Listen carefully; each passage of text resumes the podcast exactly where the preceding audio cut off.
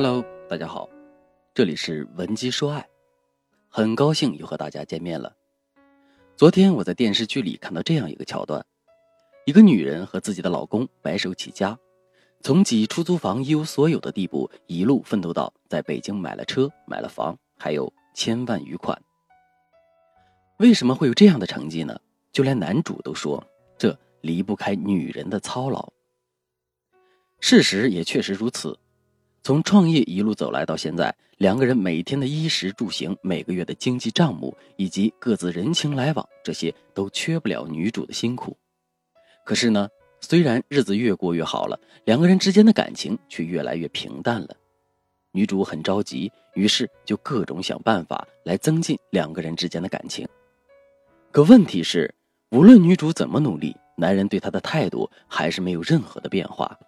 后来一次偶然的机会，女主在男主洗澡的时候无意间翻看了男主的手机，结果她竟然在手机上发现了男人和别的女人暧昧的信息。不过女主毕竟也是见过大场面的人，发现老公出轨的证据之后，她并没有露出任何声色，而是自此每天开始观察男人的行踪。后来她终于找准了时机，把男人和小三儿堵在了酒店里。女主问男人，这一路走来，我天天为你操劳，付出了这么多，你为什么要出轨？男人低着头没有说话，小三儿却一脸嚣张地站了起来，为什么？这还用问吗？你看你一副黄脸婆的样子，不知道操心的女人容易老吗？你再看看我，要身材有身材，要样貌有样貌，皮肤好的更是吹弹可破，你能跟我比吗？听了这段话之后，女主不再吵了，也不再闹了，而是整个人瘫倒在地上，然后掩面哭了起来。看到这一幕的时候，我的内心也涌起了无限的感慨。女人这一生实在是太不容易了，当男人落魄的时候，我们奋不顾身地嫁给他，而且还劳心劳力地帮他拼事业打天下，可是到头来我们又得到了什么呢？遇到善良一点的男人，我们可能会得到几句口头上的褒奖，然后再接着低下头去，继续劳心劳力的工作。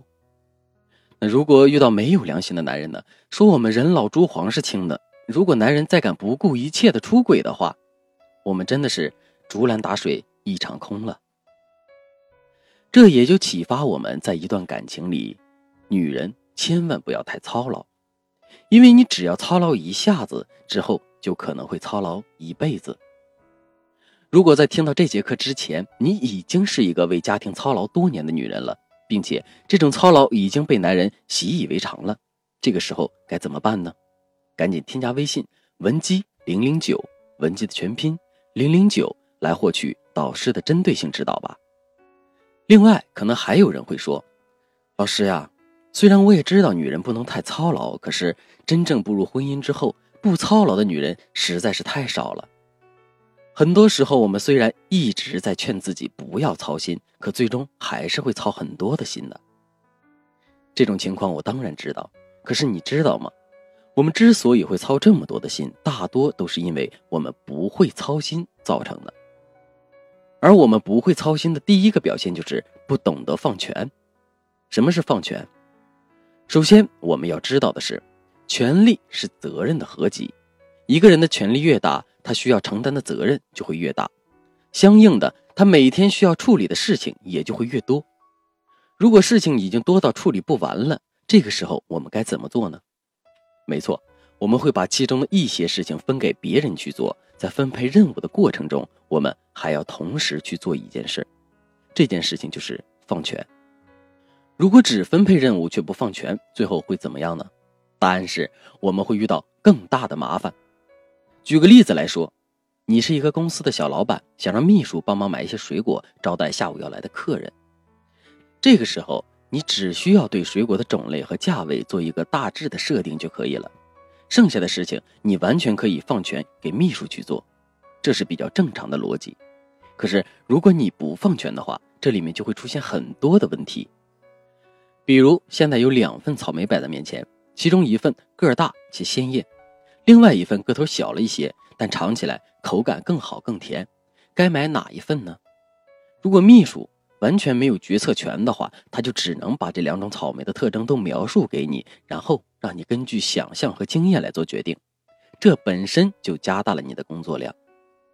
另外还有很多东西本身是无法描述的，比如说两种水果哪个更好吃，你没有尝过是绝对不会有答案的。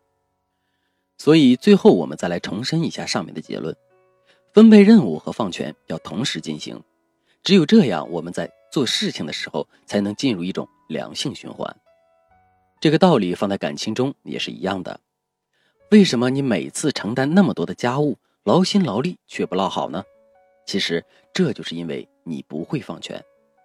举个例子，你让男人去厨房里做饭，可是却一个劲儿的在旁边指挥，什么时候倒油，什么时候放葱姜蒜，什么时候放酱油，什么时候放盐，放多少盐，这些都要你说了算。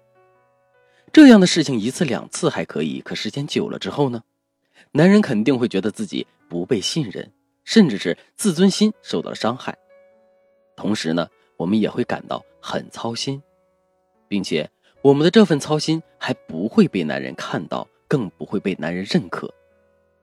再到后面，两个人之间的矛盾就会变得越来越严重，男人会觉得我们总是爱瞎管闲事，我们又会觉得男人什么都做不好，事事都需要我们操心。所以到最后我们就会收回分配给男人的任务。比如说男人在客厅里拖着地，我们就会一把夺过他手里的拖把，然后对他说，连这点家务都做不好，赶紧一边去歇着吧，别添乱了。这样一来，所有的家务又都变成我们的了。所以为了避免这种情况出现，我们一定要学会放权。怎么放权呢？其实我们只需要在每件事情上都坚持结果导向，而不要对过程过多干预就可以了。